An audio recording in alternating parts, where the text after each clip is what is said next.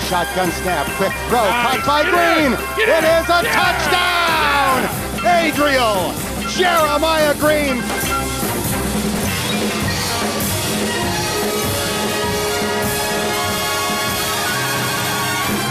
You don't live in Cleveland.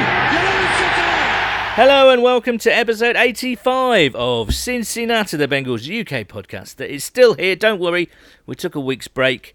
We've been working on a few things and trying to figure a few things out, and obviously still still trying to keep safe. So uh, we did take a break, but we're back now. So welcome back to us and to you. We hope you're staying safe, uh, you're staying sensible until this thing rides out eventually. My name is Paul Hirons, and joining me is my usual partner in crime, is Nathan Palmer. Everybody. How you doing, my son? I mean, obviously this lockdown has been, you know, it's been a difficult time for all of us out there. But I mean, especially for you now, because it must have been what nearly three months since I've been in that sewing room and seen you.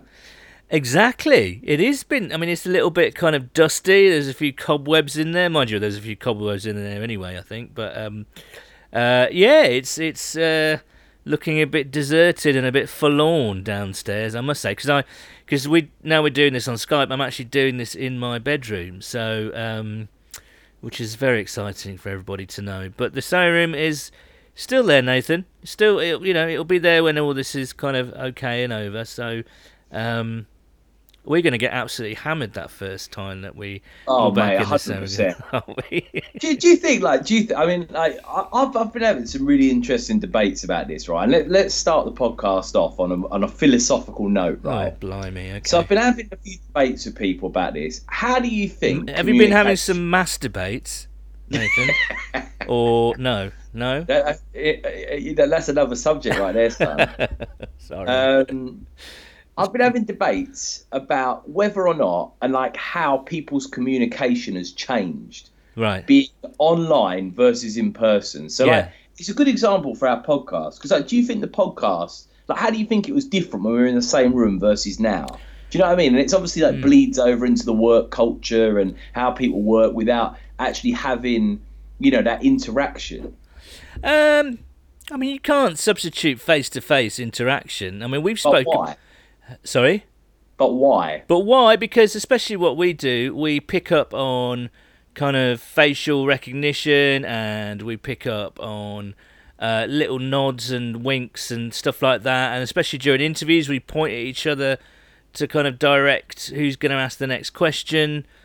But having said that, ever since we've been on Skype, doing this on Skype, um, it's it's been fine. It's been really fine. So I don't know. I think it will change people. And I I kind of do a quiz every week.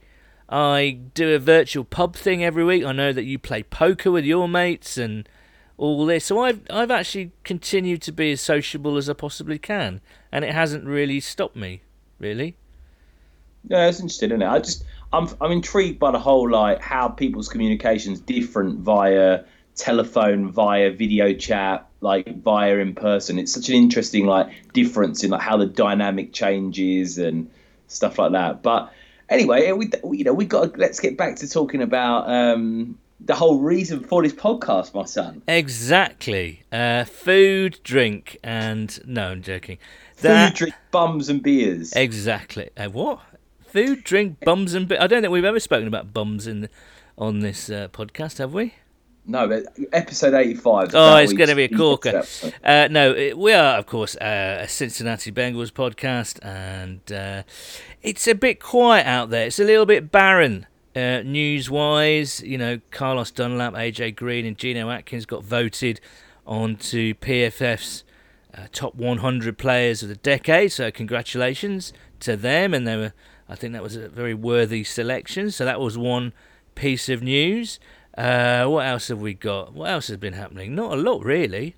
I know it's like crickets, isn't it? A little bit, son. Like, I know. lucky, lucky we're not doing a daily podcast. I know, I know. Uh, Chad Johnson received a bunch of cigars from the Bengals to say thank you for his ambassadorship during this uh, during this off season. And he has been really active. Actually, I can't remember him being as involved uh, as much with the Bengals for a long time. Actually, No, I think it, I think it's good. I mean, Chad's like you know in honor to eight, you know episode eighty five has always been one of the I think one of the fans' favorite players. Um, and I think with the Bengals, you know, moving to the sort of younger, fresh head coach, drafting their new franchise quarterback, I think to have someone as engaging and fun as him, um, being a part of the coverage and part of the picture is a is a positive thing for them. You know, I know people, you know, most fans hold him in high regard. Absolutely agree. Now, um, because it's been a little bit quiet out there, I thought, you know, because people still want us to do this podcast throughout the summer, uh, normally would be on our own little break at the moment, maybe perhaps going on holiday or going to watch cricket somewhere or just hanging out in the sunshine. Um, but it seems uh, that uh, you guys still want us to carry on throughout the off season, and we're more than happy to do that. But we want to make the uh, the podcast entertaining and uh, and still worth tuning into. Um, so we thought, you know, let's do some themed podcasts. Okay, let's talk about our favourite players. Let's talk about the history of the club. You know, the watch parties have gone down really, really well, and it's really, really reminded people uh, who we used to have on the team. If they haven't seen it, we had a, a game featuring Jeff Blake and Carl Pickens on Sunday, and not a lot of people had seen those guys play. So it's it, seems like a good time to keep the podcast going, but also concentrate on themes. And because this episode is number 85, we thought we'd focus in on the number 85, the jersey number 85. Um, last week I wrote a piece on the blog, which is uh, bengalsuk.wordpress.com, uh, asking what was the most successful jersey number of all time when it comes to the Bengals. And what I mean by that is, you know, you take a number like, say, number nine, and you can trace it back. You, at the moment, Joe Burrow is the the current wearer, or will be the current wearer of number nine. But then you've got like Carson Palmer going back years and so on and so forth. And it was really quite an interesting exercise, actually. And there were some really fantastic numbers and players associated with those numbers. Um, just for instance, you had uh, number 14, um, which was worn by Ken Anderson. You know, borderline, well, not borderline, should be Hall of Fame quarterback. Andy Dalton, who went to the playoffs five times in the Pro Bowl, three times, you know. So you would class that as a very successful number. Then you've got like number 18, you've got AJ Green, Charlie Joiner, Paul Robinson. And you can go through the numbers, and um, I mean, number 28 is a real corker. Um, mostly running backs. Harold Green, who had a uh, a thousand yard season in 1992. Then you get to Corey Dillon in the late 90s, who obviously had who was a, an amazing player. And today's where it is Joe Mixon, two straight thousand yard plus seasons. You know that's a pretty successful number. But as I went through, uh, one really stood out, and it was number 85. And I kind of thought, well you know, we're going to be doing 85, episode 85, so why don't we concentrate on that number and take a look at some of the players uh, that have worn that jersey?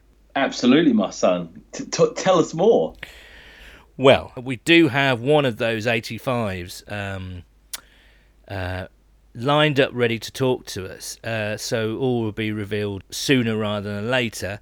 Um, but you look at that number, I mean, 80 was pretty special, 81 was pretty special, 84 was pretty special.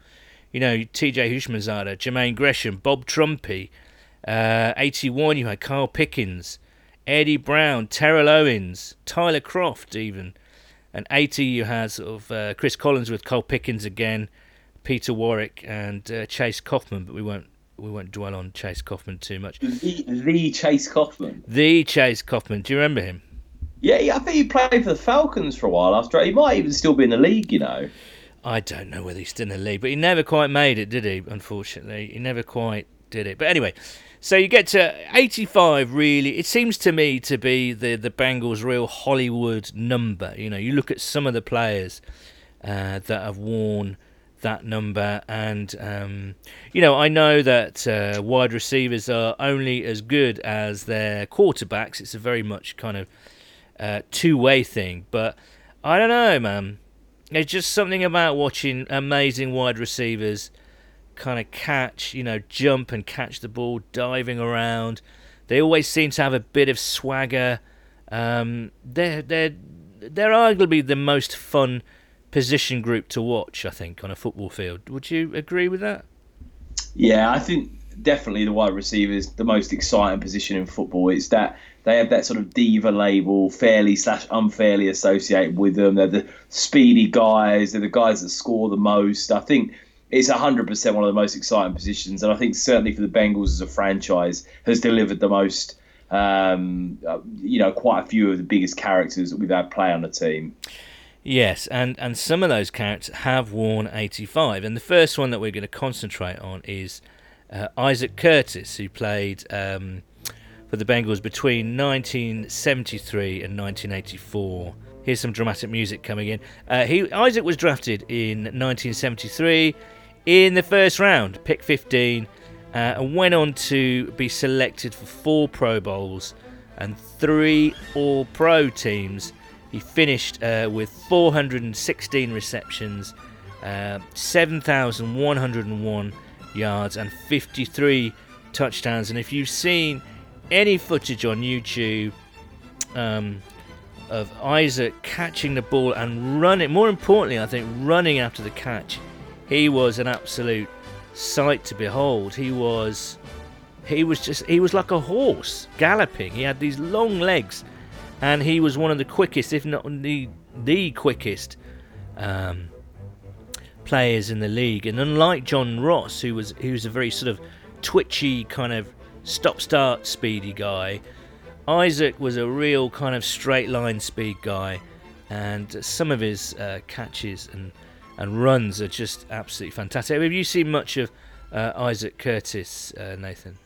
Yeah, obviously only a little bit. Um, and I was reading up about him today and about just this sort of the absolute, like you were saying before, the straight line speed that he possessed. And uh, very interestingly, and I don't know if you've got this in your notes and you're going to be uh, head in your hands, but like one of the interesting things I read about him was the fact that there was a rule implemented um, just mm. based on his performance. Because obviously, so quick, you know, you've got a lot of teams that double teamed him, triple teamed him, and I think Paul Brown at the time was sort of, you know, complained to the league and said, you know, this guy is just getting manhandled by these people, and they're not letting him sort of get out of his break. Yeah. Um, and they actually implemented the Isaac Curtis rule, which is just about as we see it today. The whole like you can only like bump push people for five yards and then they're off um, that was basically implemented because of the sheer speed that he had back then. Yeah, absolutely, and and he just mentioning his speed again, and that's obviously some of the reason why people are trying to hold him back. I mean, apparently he ran the um, the hundred yard dash in nine point three seconds as a member of his university track team. I mean, that's that's kind of world class sprint speed right there, isn't it? And sub 10, 10 seconds is pretty incredible. Yeah, absolutely. I mean, and that's that's back in the day as well. Like you think, like nowadays, if you had the old Under Armour gear on and the sneakers, he might yeah, be able to yeah. shave uh, a point one or two of a second off of that. Um, Paul Brown said of Isaac Curtis, he was a very gentle person, no jumping up and down, spiking it, or trash talking he just got on with the job. And Ken Anderson, our dear old chum Ken, uh, said that uh, he was Jerry Rice. He was the Jerry Rice before Jerry Rice, and uh, yeah, I urge you to go onto YouTube to to to find out more about Isaac and and look at some of his highlights because he had this wonderful touchdown celebration where he kind of like dunked it behind his head.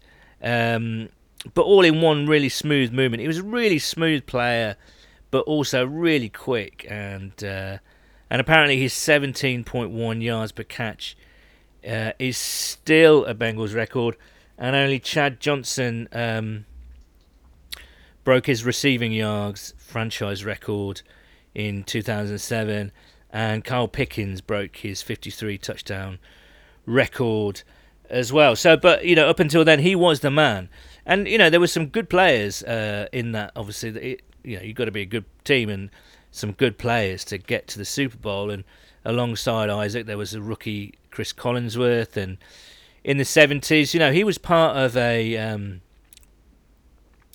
uh, a Bengals team that went to you know that in 1975 looked like a Super Bowl caliber team, you know. Uh, but once again, guess who got in our way? Um, yes, that's right, the Pittsburgh Steelers. But um, you know, he was part of a, an AFC Central winning uh, team who was, you know, who were in that division with Pittsburgh, who were really good back then. You know, it was Terry Bradshaw and Lynn Swann and all these other guys. You know, um, so Isaac is our first uh, 85 that we're celebrating, and uh, I mean, he is he he. He's one of my favourite all-time Bengals, I must say. Just the more I see of him, the more I go, "Wow, what a player!" No, hundred percent. And obviously, you know, Isaac Curtis, one of you know, clearly one of the best players we've had at the position, son. But th- nowadays, I Isaac Curtis, I've just looked this up. He's sixty nine years old, right? Yeah. I, I don't know exactly how old you are, but I'm going to guess you're late 40s, like 48, 49, maybe maybe 45 at the best. Oh, yeah, Do you reckon? And Go obviously, on. you used to be a bit of an athlete back in your day. Like you were a good soccer player back in the day. Yeah. Do you reckon? And you're talking up, you're talking up Isaac Curtis's speed, right? Do you reckon No. if you if you re-implemented the 100 yard dash, Yes. socially distanced, that you could take him right now? No, not in 9.3 seconds. No, not 9.3. You versus Isaac Curtis is 69. So he's running it at 69, and you're running it at however old you are.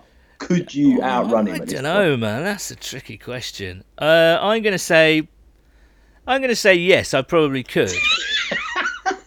right, ladies and gentlemen, you've just heard live on this 85th episode of Cincinnati that Paul Hirons is going to outrun Isaac Curtis over 100 yards. It has been said. Yeah, a 69 year old Isaac Curtis. Um, I reckon he'd still do you, son.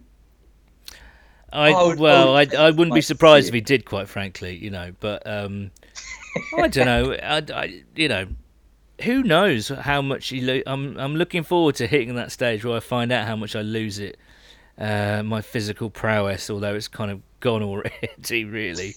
Um, but yeah, I'm I'm 20 years plus behind Isaac, so I, re- I reckon I could give him a good run for his money.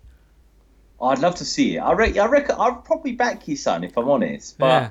It's just a case of whether I could actually get to 100 yards without having a heart attack, I think. that that would be the key. I think if I made it to 100 yards, then I think I'd probably just about edge him. Maybe. Maybe. I, you wonder what the geezer would be like now. Because obviously he was an absolute specimen Oh, yeah. in his Yeah. day. Yeah. So you, yeah, I don't know. You don't know, do you? It depends what sort of shape he's keeping himself in these days. We'll have Yeah. to, we'll have to find out and get get this race together. Okay, doke. This is sounding like a bit like Ocho Cinco versus the horse, isn't it? When he. Wh- Which one are you, son? I don't know. I think I'm probably the horse, but a very old, knackered horse, I think. right, time for our next 85. Esiason downfield throw. Tim McGee is on the run. The fastest Bengal trying to get away from people who have an angle on him. Eaton moves in and can't get him, and Tim McGee takes it in. That's right, it's Tim McGee who played for the Bengals a decade later in the 80s and uh, formed a brilliant partnership with with Eddie Brown. And he's going to be coming up in a few minutes, uh, so stay tuned for that. And he's going to tell us a little bit more about that 88 89 Super Bowl team, what it was like to, to be a wide receiver in the NFL, and some other tidbits. And he was, you know, he's a lovely man, so uh, stay tuned for that. So, uh, Nathan, Tim McGee. Tim McGee. Um, I got to confess, I Yeah. don't know as much about him as I did Isaac Curtis. I know he was at the Bengals. He went to the Redskins, and I think he finished his career in Cincinnati, didn't he? Um, Yeah, he did. He came back in '94. Yeah, yeah, that's right. and you know, obviously played for us in the early '90s. Great player, and I think you know, like I said, I think the Bengals have been so lucky over the years to have some incredible wide receivers, and you know, some of these older guys before my time. You hear nothing but good things from the fans like yourself, son, that um, watched them play back in the day, and I think that's why. As you mentioned before, these watch parties have been a fantastic advert for some of the legends of the the franchise that we've been able to watch and see. So basically, what you're saying is it's down to me to tell everyone what Tim McGee was like. Then that's what Well, no, I, I, you know, I was four years old when this geezer was. There's no excuse. You should have been strapped in and striped up, mate, at four four years old. no, I'm kidding. Uh, so Tim McGee, uh, he was uh, drafted by the Bengals in the uh, another uh, first round pick, 21st overall in the 1986 uh, NFL draft. Um, drafted, he was he's an Ohioan born fellow, but he went to college in Tennessee, and he was drafted in '86. And of course, you know he, even though he was a first rounder, um, he was behind on the depth chart too. Eddie Brown and uh, Cris Collinsworth. So again, that was a pretty good, um, pretty good uh, tandem right there. And as you'll hear in a moment, he had to sort of bide his time really. Uh, but then he broke out in, well, Collinsworth got injured, and uh, it was we had a watch party recently that uh, uh, showed the 1988 Philadelphia game, and that was really um, you'll hear him. Uh, you'll hear Tim talk about it in a little while. His coming out game because Collinsworth was injured. Uh, in Tim McGee came, and he didn't look back after that really. Um, and then in 1989, he had his career year 65 receptions, 1,211 yards, and eight touchdowns. And um, he was a real speedy guy. And uh, so with him and Eddie Brown, that was quite a formidable. They weren't like huge specimens. They weren't like an AJ Green or an Isaac Curtis or uh, an Auden Tate, for instance. They weren't super physical guy. What they were was really, really quick receivers.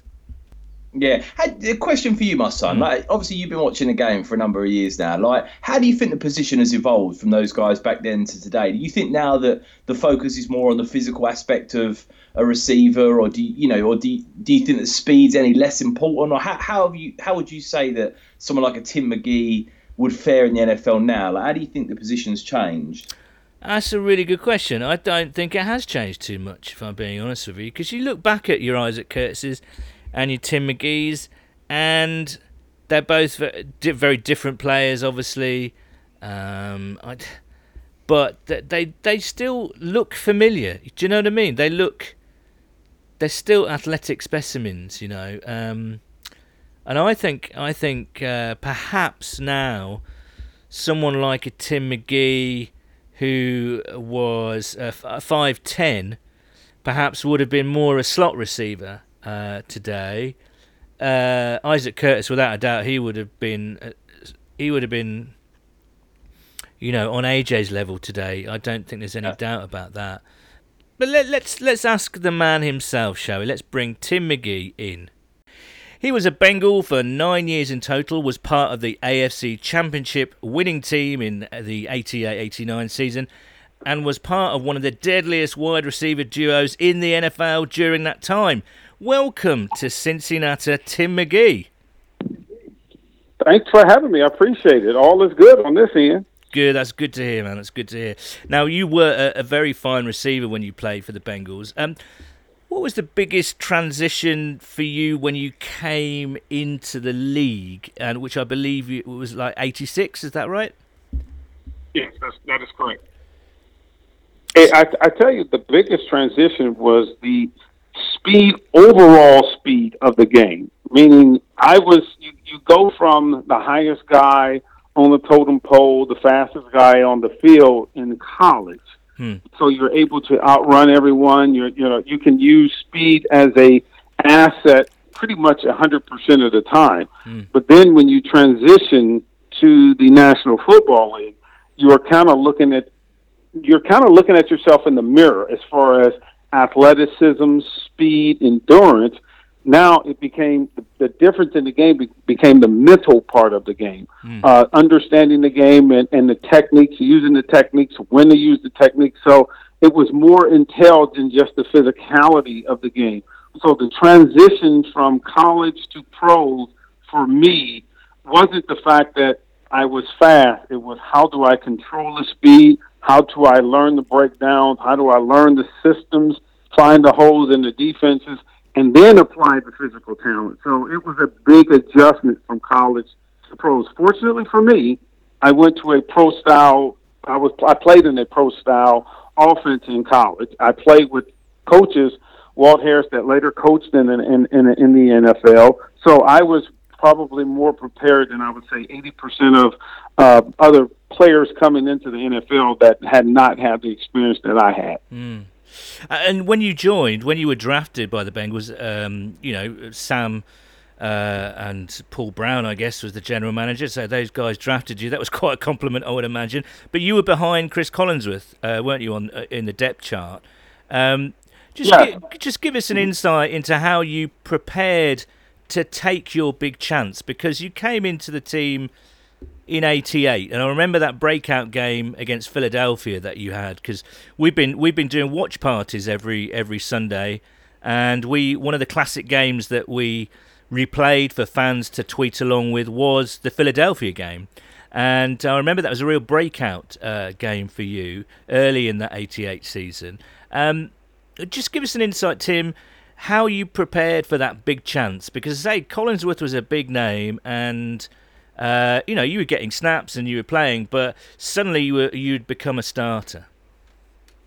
Well, I, I tell you, it was, it was fairly interesting in, in in that when I was drafted by being a first round draft pick, typically you come in and there's a lot of pressure for that first rounder to produce and produce early and often.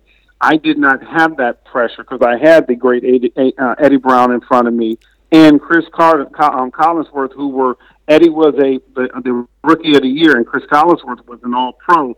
So I could learn from those from those guys. But what Bruce Coslet did, our offensive coordinator, and of course Sam Wyche, our head coach, what they did to keep me into the game, I had my fair share of plays. I had my fair share of snaps that I look forward to. So they captured every moment for me by bringing me along steadily. And then Chris went down so I was already prepared mm. to play all three positions. So whether it was Chris at the time, which it was, or Eddie or a slot guy, I was the guy that go that went in and filled those gaps. And of course, I did have that breakout game in Philadelphia where when I stepped in, the offense did not miss a beat. Matter of fact, I, I think not just because of me, collectively that Philadelphia game at the time playing against the great Reggie White and the great um, Randall Cunningham, mm. that kind of catapulted our season to know that we could play at not just a high level, but the highest level. And the way we won that game on the road, the way we, we, we performed, I think that was just the start of something big, and I was just happy to be a part of it, and and that was my breakout game. So that was a breakout game for not only for that season, but probably for my career. I mean, it was a great game, wasn't it? It was. I mean, it, uh, it really was fantastic to watch it again. And we've had we've had some of your teammates from that team on the podcast before: Solomon Wilcots, David Fulcher, uh, Anthony Munoz, and uh, you know other people. Um, and uh, I just they've got stories to tell. We've interviewed Sam Wyche as well. Um, God rest him, and uh, before he passed, and I always ask them this question: What was it like being on that team? Well, I, I think you have to start with the beginning of the season. Hmm. We had a disappointing year prior to that season. And when we came into training camp, and I know many guys have said this story because number one, it's true, and not only was it authentic, it worked. Hmm. And Sam put together what was un, an unprecedented I would say I'm, I'm going to call it an unprecedented situation where he wanted chemistry. Yeah. He wanted chemistry. He knew we had the talent, but did we have the chemistry? And, and chemistry is not something you can just define. Mm. It's meaning everyone getting along, everyone understanding, and we're all working in one breath. We're all trying. We have a common goal, and we're all working towards that common goal. And what he did, he started off the season by mixing, intermixing offensive, defense, black and white. If you didn't know a big guy, little guy with big guy, so you know a little guy like me with with a defensive tackle, who we had nothing in common. And like when yeah. I say nothing from a football sense, let's just face it, we didn't see each other, in the, and the only time we spent any time with each other, from an opposite or bipolar standpoint, was the very first three minutes of a team meeting. Other than that, we broke off in the defense and then we broke off into individual groups. And what Sam was able to capture, he captured our attention to care for the other person, to understand the other person, to have empathy for the other person, mm-hmm. follow the other person that was on your team. So I thought that was the key ingredient to our success. We knew we had the physical talent. We knew that. But how do you get over? If you look at the great coaches of all times, the Phil Jacksons and Pat Rileys in basketball and the great skippers in, in baseball, it's how you get over the mental side on the professional level.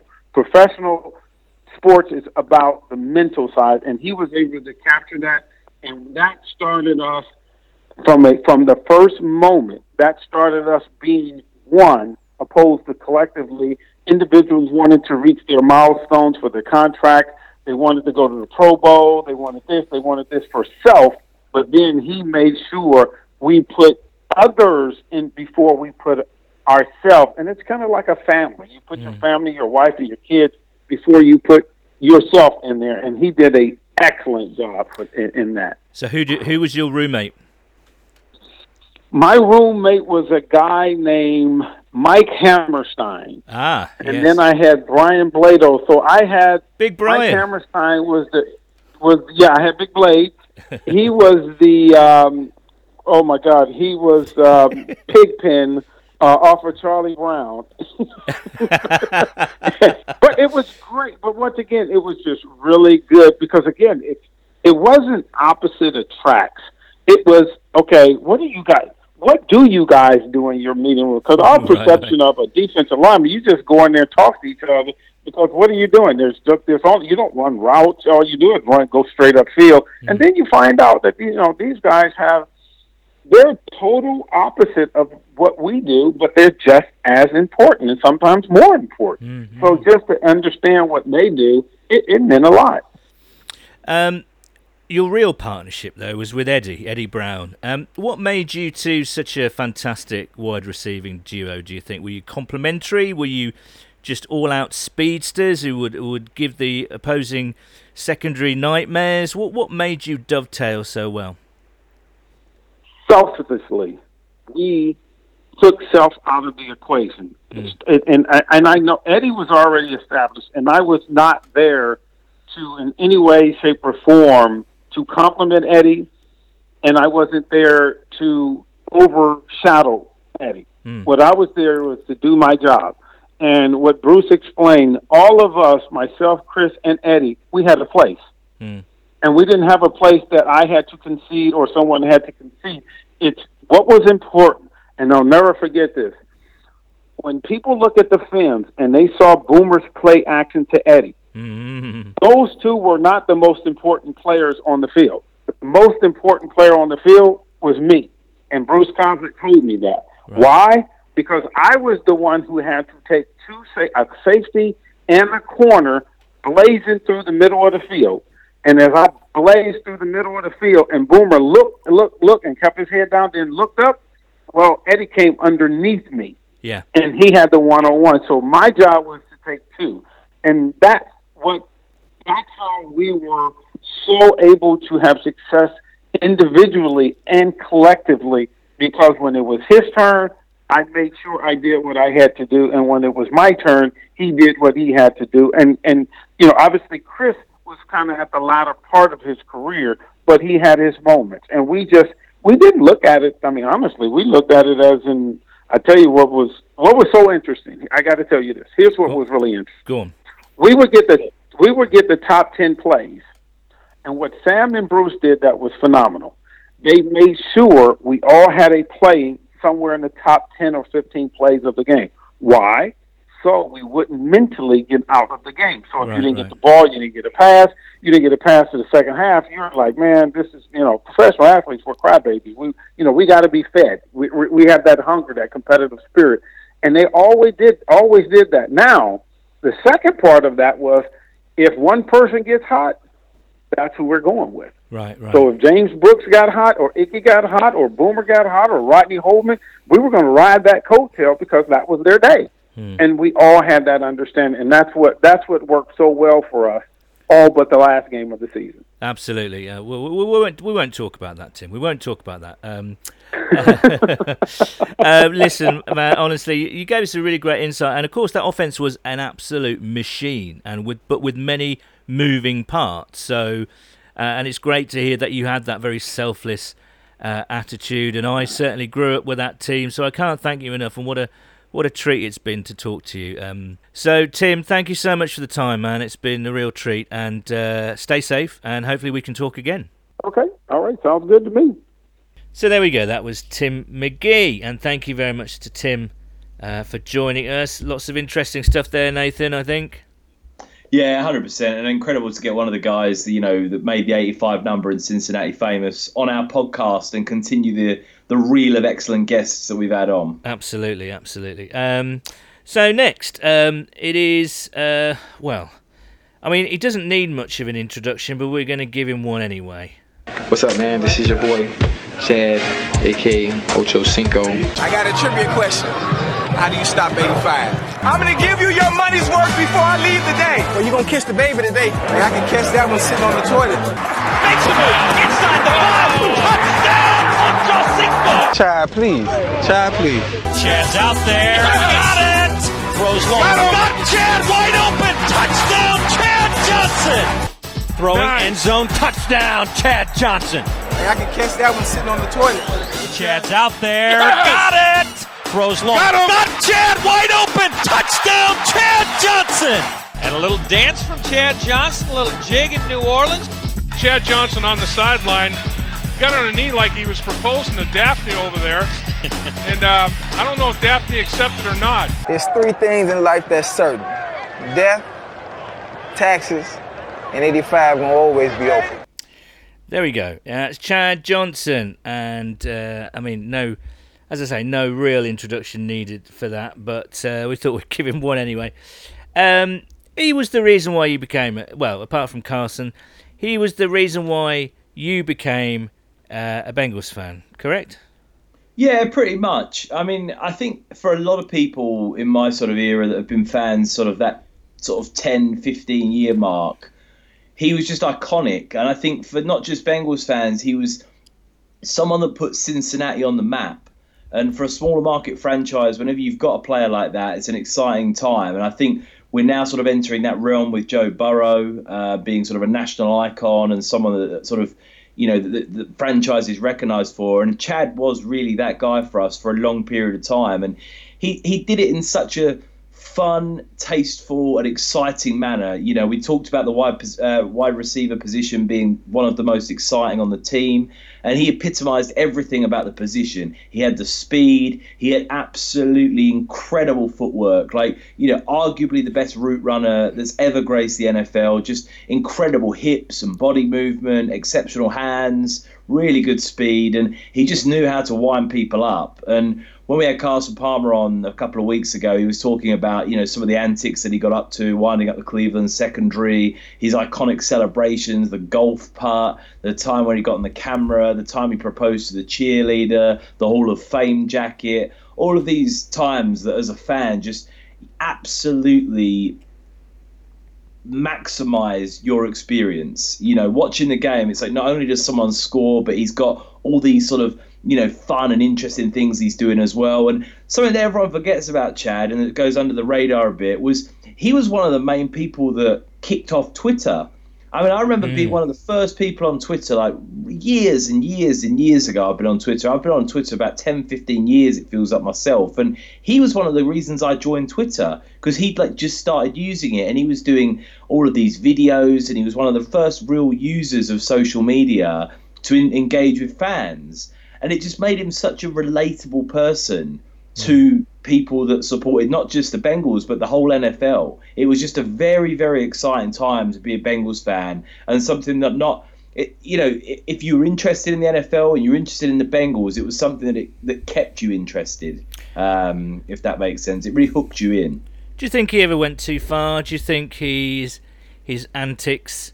That's the word that's often described when it uh, when Chad is is is described antics. Uh, do you think they ever went too far? Do you think they ever kind of created too much of a circus around the team, or do you think he think, started to believe his own hype, or do you think that all that kind of stuff was just fun? And there was a lot of uptight people who did not like Chad Johnson um, because you know you just didn't get that kind of personality. Certainly at that level in sports at all, really?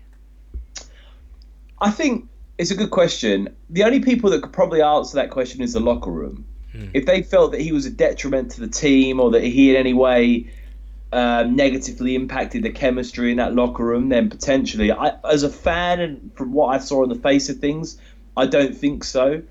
Um, I mean, it was interesting again what Carson said on the podcast about the Mm. whole Cleveland thing, because basically, for anyone that didn't listen, Chad sent a whole bottle of Pepto Bismol to the Cleveland secondary, saying that they were going to need it. Which still gonna have- makes me laugh. I think. yeah, because they were going to have dodgy stomachs before the game because they knew they were going to cover him. Now, obviously, that madly pisses off um, every member of the Browns, not just the secondary. And you know, when you go doing stuff like that, you do put a number on your back a little bit as to like, you know. People might play up to that. They might play you a little bit harder. They might Yeah, just add yeah. that extra bit to their game because they want to do one over on you. And Yeah. to the, to your point about did he go too far? There's an argument that you could have got teams really, really desperately trying to, um, you know, do one over on you. But I think from a fan's perspective, it was a lot of fun, and I think when they banned the whole celebration thing in the NFL a few years ago, it felt really flat and a bit boring. Mm. And I think even now, when they've reinstated it, you get some of these guys sort of trying to replicate those sort of fun things. But I just don't think anyone has ever done it as well as Chad did it. He had some real sort of natural swagger that just went down so well, and at the time was um, just so much more exciting and innovative than any anyone else in the game. Oh, I agree. I used to love watching him. I know I'm not a fan of those real swaggery guys. I prefer the kind of the the quiet, the quietly confident guys, not the big uh, I am kind of. See, fellas. that's surprising to me, son, because you're a bit of a like big I am swagger sort of guy. Well, you know, maybe opposites attract. I don't know, but um, but no, I shouldn't have liked him, but I loved him because there wasn't anything. I don't think there was anything. It always seemed with Chad there was nothing malicious about it, uh, nothing nasty. It was always, always, always playful with Chad. Yes, yes, yes. Do you know what I mean? There was no, there's no cynicism involved. It was just pure excitement and fun, and um, that's what I always got from him. So I used to love watching him play. And so, what what was your favourite celebration? Do you think? Have you got one? Oh, Do you care? oh. I don't know if I had necessarily a favourite. I, I like the golf one was always really good fun. The little golf putt one that he did. The river dance was always the, uh, quite an iconic one. I personally, I think my, my favourite was when he got on the camera. He Yeah, that was good. one, and he um he Well, got on the, the- camera. And another personal favourite that we've not mentioned was when he jumped into the dog pound at Cleveland. Yes, yeah. He warned them before the game. He said, "Look, if I score, I'm jumping in." Yeah. And I think he got a beer over him for his troubles. But yeah, I, stuff like that. Like, and I think the, the great thing for him is he was one of the first guys to do it, and he did it with confidence, and he did it really. He really owned it. Yeah. And I think exactly like you said, it wasn't. You didn't get the impression that there was anything more than that. Like you said, there was a degree of innocence to it. He wasn't one of these guys that, you know, off the field was just just come across like a bit of an arsehole. Like sometimes you get this criticism of people like Odell Beckham and some of the other guys that just think they're above everything and they're you know sort of living in their own world a bit. And I think you you put it very like very nicely when you said with Chad it was uh, he just loved playing the game. It was that innocence and enjoyment, and you Yeah. you really felt like he meant it. Um, and I think that sort of sincerity really really sort of shone through to the fans. Um, we're talking about his antics. There's that word again. But it, you you have to remind yourself that Chad Johnson, Ocho Cinco, PP, was an absolutely amazing player for for five six years during that that that those two thousands. You know, arguably, you know, arguably the best wide receiver in the NFL for a period of time. Um, I mean, goodness me, Chad Johnson. I mean, uh, in let's have a look. In 2003, he set a Bengals franchise record by recording 1,355 receiving yards, and then the next year he caught 95 passes for nine touchdowns and uh, 12 over 1,200 yards, uh, and including they. Um, Uh, this is a game that I'd love to get hold of. Actually, he got 117 yards in that 58-48 win against the the Browns, and then in uh, 2005 he surpassed his own franchise record uh, uh, when he recorded 1,432 yards. Um, well, check this out. He led the AFC in receiving yards for four consecutive seasons, and he made the Pro Bowl five straight times. Um, and he was an All Pro, I believe, three times. I mean, and he was the NFL's receiving yards leader in 2006. Um, that's a heck of a career. There's some big numbers. And uh, I, I think he's borderline Hall of Fame. You can talk about his antics. You can talk about all the back chat and all the kind of child play stuff. But he was a hell of a player. I mean, a seriously good player. No, absolutely. And you know, he had a he was a really well-rounded player. He had the speed to beat you deep. He had the great feet. He had very, very, very good hands. I mean, I always remember some of those catches he'd make on the sideline where he'd just just about get two feet in and just Yeah, impossible balance um, to keep his feet in and still make the catch that was going out of bounds. Like just a very, very fluid player. Um, to your point about the Hall of Fame, I think if he had one more season in there, Yeah. just if he stuffed another season in there and he got even he got 70 catches, 1,100 yards, and eight touchdowns, I think he makes the Hall of Fame without too many issues. But I think he will just fall short, which is a real shame because he, I think, not only for his performance statistically and on the field, he just added something off the field. And I think for you know Hall of Fame players, there has to be something taken into account for the personality and the type of player and what they added to the game. And for Chad, he did add something to the NFL. He made it a more fun experience, and you know he was just such an interesting character. And I think that has to go into the consideration in some way, shape, or form. And it's a little bit like Frank Gore. Statistically, you know, his Hall of Fame argument doesn't always stack up, but you've got to just give so much credit for the fact that this guy has played for so long and just, hmm. you know, still producing at such a ridiculously high level after so many years. But the only other thing I think that will hamper Chad's case for the Hall of Fame is just the fact that he never ever was able to perform in the playoffs because the Bengals as we know, you know, never really got there. And I think if he could have, you know, maybe with the Bengals had a really deep playoff run in 2005 or whatever it might have been to strengthen his case, then I think he would have, you know, he would have a better chance. But unfortunately, not. Uh, Chad finished his career with 766 receptions, 11,059 receiving yards, and 67 touchdowns. Uh, now on to our final uh, 85. What a red zone presence he's been for this team this year. Over the top to Eifert. He's across for the touchdown. I think he's the main reason why they're the second best team in touchdown conversion inside the red zone. Here's Dalton. Having to roll out, flips it now. It's caught. Touchdown. Eifert again. Second and ten. He's going pump fake to the end zone. He goes. It's Eifert with the triple crown tonight.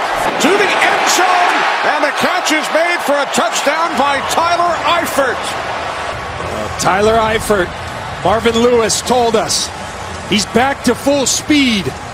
And Andy Dalton hanging in there, knowing the blitz is coming, knowing he's going to take a shot, but hanging in there and finding his Pro Bowl tight end for a touchdown. Well, there we go. That was uh, a little bit of introduction to Tyler Eifert. Nathan, all yours on Tyler Eifert.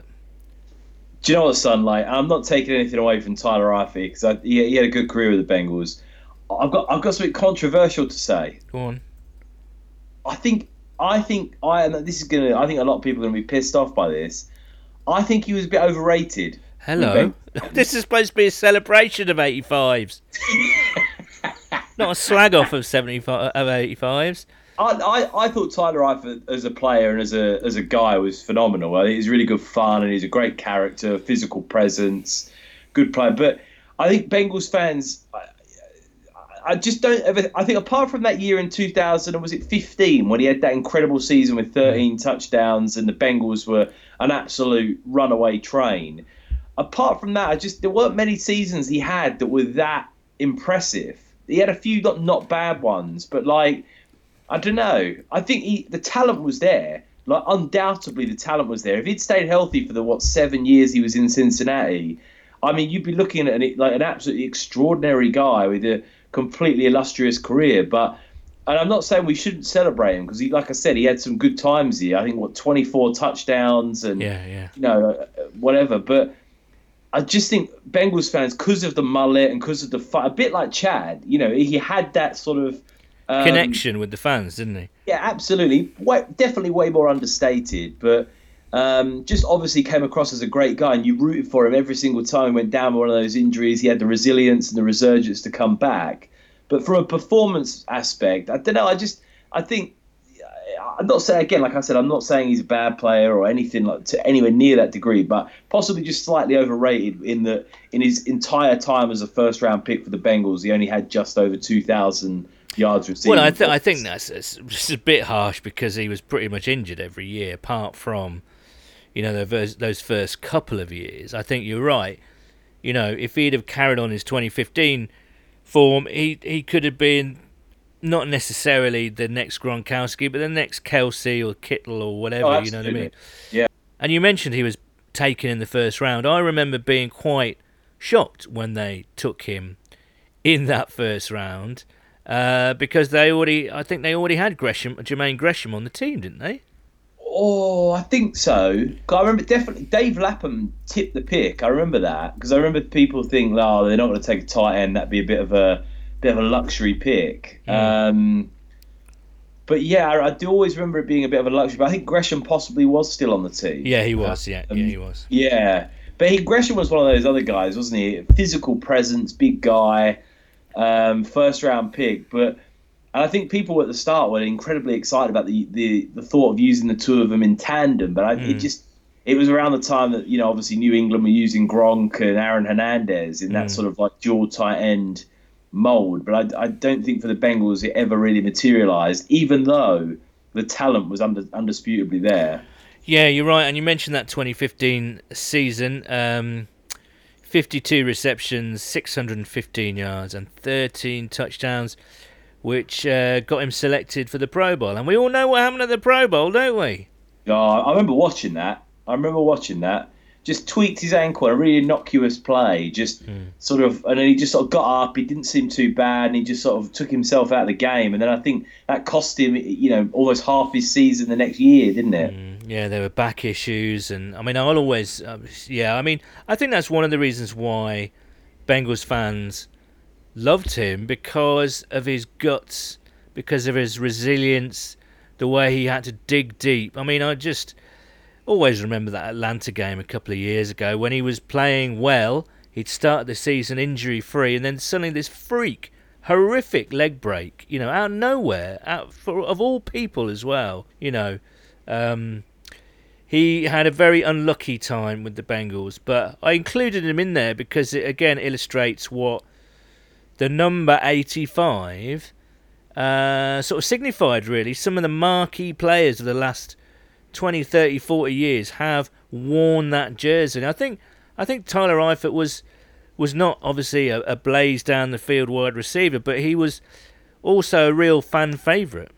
Yeah, hundred percent. I mean, I think it's really interesting to see the sort of torch handing for, uh, to, yeah, the, the torch handing from, um, you know, from Chad to Tyler Eifert because I think apart from didn't Armon Binns wear eighty five for a year? Yes, Am right Armon saying Binns. Yeah, no, you are very right. He was with the Bengals, I believe, three years actually. Um, Armon Binns did indeed wear the 85 jersey from 2007 to 2010, and then Ah, okay. and then uh, the and then for the 2011.